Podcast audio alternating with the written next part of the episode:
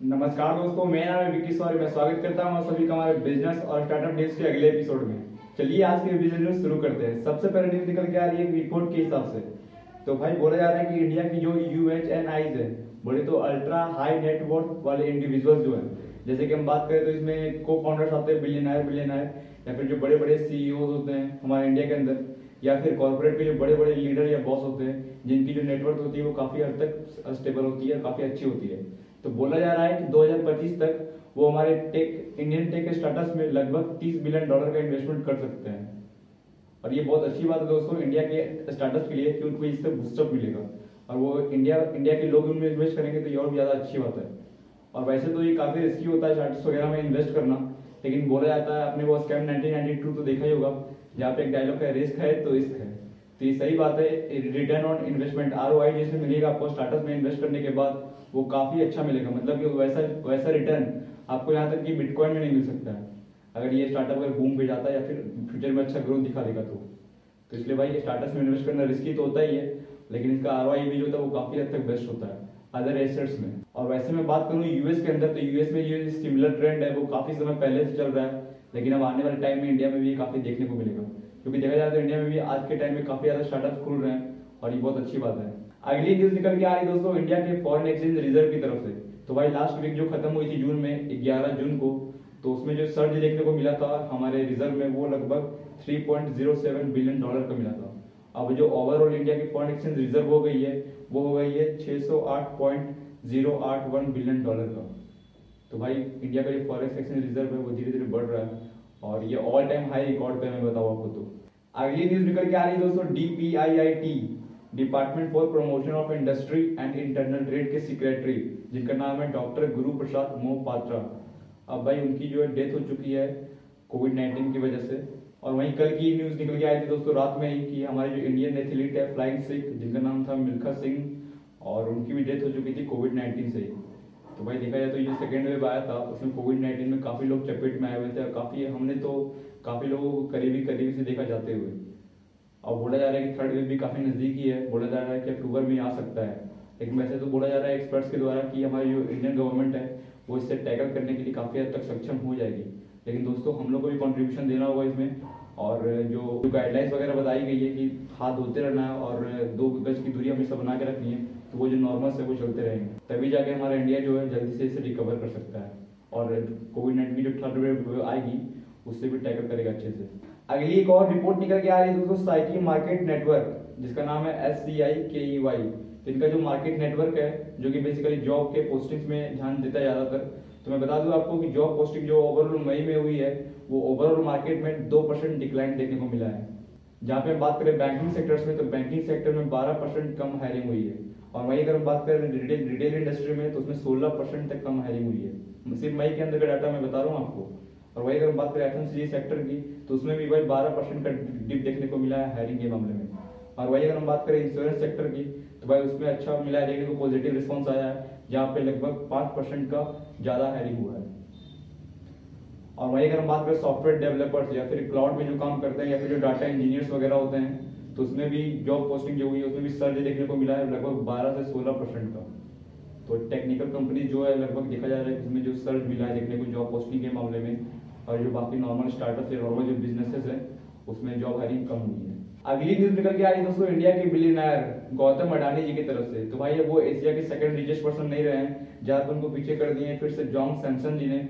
और मैं बता रहा हूँ आपको कि जो वीक चल रहा था इनका, वो काफ़ी बुरा गया है, क्योंकि इनका जो लॉस हुआ है नेटवर्क में, वो काफ़ी ज़्यादा है, जबकि लगभग तेरह पॉइंट दो बिलियन डॉलर का। और ऐसा इसलिए हुआ था क्योंकि हमने तो उसके बारे में काफ़ी डिटेल में बात की है।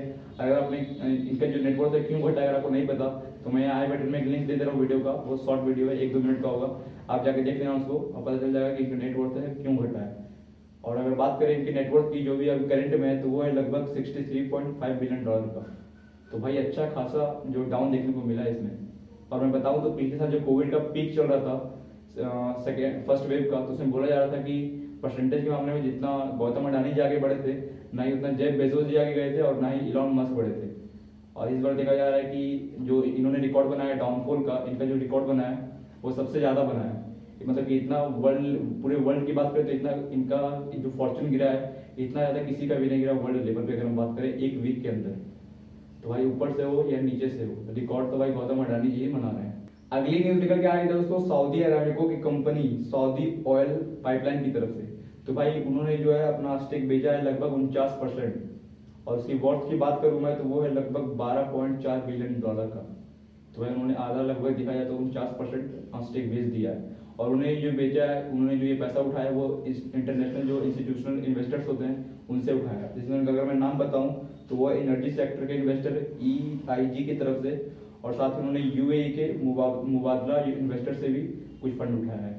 अगली न्यूज़ निकल के आ रही दोस्तों एयर इंडिया की तरफ़ से। तो भाई, उन्होंने भी अपने रियलिटी एसेट्स जो है वो बेच रहे हैं और बोला जा रहा है कि उनके पास कैश फ्लो जो है काफ़ी कम है अपने सर्वाइवल के लिए। तो वो और भी जो डी इन्वेस्टमेंट करते हैं बेसिकली उसको फिर से फर्निशिंग करेंगे और इसीलिए वो अपने जो रियलिटी के एसेट्स थे, वो बेच रहे हैं। और बोला जा रहा है कि ये टोटल उनकी जो एसेट्स की वैल्यू होगी, वो लगभग 300 करोड़ की होगी। जिसमें कि देखा जाए तो ऑफ़िस हो गए उनके, कुछ जो स्टाफ के फ्लैट्स वगैरह हैं, वो सब होंगे और साथ ही साथ उनके क्वार्टर्स भी होंगे।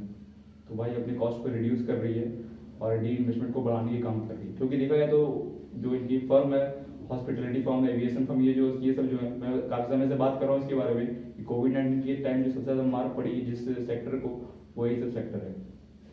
तो भाई देखते हैं कि कैसे अपने आप को रिफर्निश करके आगे बढ़ते हैं। अगली न्यूज़ निकल के आ रही है दोस्तों विप्रो की तरफ़ से। तो भाई विप्रो में जो काम करते हैं जूनियर एम्प्लॉय उनके लिए भी बहुत अच्छी खबर हो सकती है, क्योंकि एक सितंबर से बोला जा रहा है कि उनके सैलरी में हाइक्स देखने को मिलेगा। और मैं बता दूँ आपको, ये कि दूसरा बार है कि विप्रो अपने एम्प्लॉयज़ के लिए सैलरी हाइक निकाल रही है। और फ़र्स्ट टाइम इन्होंने जो निकाला था, वो जनवरी के ट्वेंटी ट्वेंटी वन में ही निकाला था। और बोला जा रहा है कि ये सेकंड टाइम होगा। तो ये बहुत अच्छी न्यूज़ है विप्रो के एम्प्लॉयज़ के लिए। अगली न्यूज़ निकल के आ रही है दोस्तों इंडिया की सोशल मीडिया प्लेटफॉर्म शेयरचैट की तरफ़ से। तो भाई, जिसकी जो पेरेंट कंपनी है मोहल्ला टेक है, और बोला जा रहा है कि शेयरचैट अभी अपने सारे ई जो कि वो एम्प्लॉयज़ को दिए हैं, वो बाय बैक करेंगे। और बोला जा रहा है कि इसकी जो नेटवर्थ होगी एम्प्लॉयज़ के ई की तो वो लगभग है 19.1 मिलियन डॉलर का। जिसको हम अगर आईएनआर में कन्वर्ट करें तो वो लगभग हो जाता है 140 करोड़ के आसपास। तो भाई, ये कंपनी अपने ई को बायबैक कर रही है। अगली एक बहुत ही शॉकिंग न्यूज़ निकल के आ रही है दोस्तों, और आप इसे एक फैक्ट की तरफ़ से भी बोल सकते हो, क्योंकि ये हम बात कर रहे हैं काफ़ी टाइम से चिप शॉर्टेज के बारे में, जो कि सिर्फ़ इंडिया में नहीं ग्लोबली चल रही है। तो मैं बता दूँ आपको कि पूरे वर्ल्ड लेवल पे जो सबसे ज़्यादा चिप जो बनाती है वो एक ताइवान की कंपनी जिसका नाम है ताइवान सेमी कंडक्टर मैन्युफैक्चरिंग। और वो कंपनी पूरे वर्ल्ड की जो मेजर टेक जेंट है, जैसे कि अगर हम बात करें आईफोन पर्सनल कंप्यूटर्स कार्स वगैरह जो होती हैं, और साथ ही साथ क्वालकॉम में भी जो चिप यूज़ होता है, जो कि काफ़ी सोफिस्टिकेटेड चिप्स वो लोग यूज़ करते हैं। तो उसका जो चिप मैन्युफैक्चरिंग किया जाता है, वो ताइवान की सेमीकंडक्टर मैन्युफैक्चरिंग कंपनी में ही किया जाता है। तो देखा जा रहा है जो ग्लोबली चिप शॉर्टेज चल रही है, उसमें जो मेजर डोमिनेंस है, वो ताइवान की सेमीकंडक्टर मैन्युफैक्चरिंग कंपनी की है। और ग्लोबल इकोनॉमी पे जो रिस्क आया वो इसी की वजह से। तो भाई, देखा जा रहा है तो कंपनी को बढ़ाना पड़ेगा। भाई भाई, ये सिर्फ़ इंडिया की बात नहीं है ग्लोबली बात कर रहा हूँ मैं। तो ग्लोबली जो कंपनीज़ है चिप जो मैन्युफैक्चरिंग करती है, वो बहुत ज़्यादा कम है। और मेजर डोमिनेंस जो है वही ताइवान कंपनी का ही है।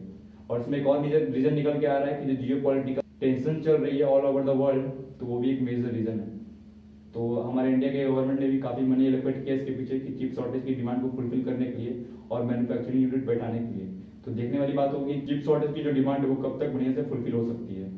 तो ठीक है दोस्तों, इसी के साथ आज की बिज़नेस खत्म होती है। उम्मीद करता हूँ ये कंटेंट आपको पसंद आया होगा इंसाइटफुल लगा होगा। और एक ज़रूरी अनाउंसमेंट कि हमारा जो अगला केस स्टडी आने वाला है, वो बहुत ही दासु और बहुत ही इंस्पिरेशनल होगा आपके लिए अब आप बोलेंगे, कैसे? तो वो जो केस स्टडी है, वो एक लार्जरली एफएनसीजी सेक्टर और साथ साथ इंडिया की जो सबसे ज़्यादा टोबैको इंडस्ट्री में जो मार्केट लीडर है आईटीसी कंपनी उसके ऊपर होने वाली है।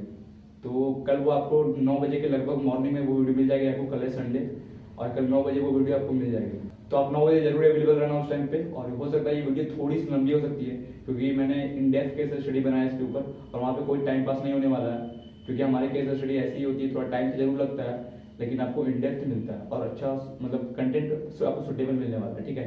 तो आप आ जाना नौ बजे टाइम पे, ठीक है? मिलते हैं अगली वीडियो में, तब तक के लिए आप सभी खुश रहो, संतुष्ट रहो, और तंदुरुस्त रहो। गुड बाय जय हिंद।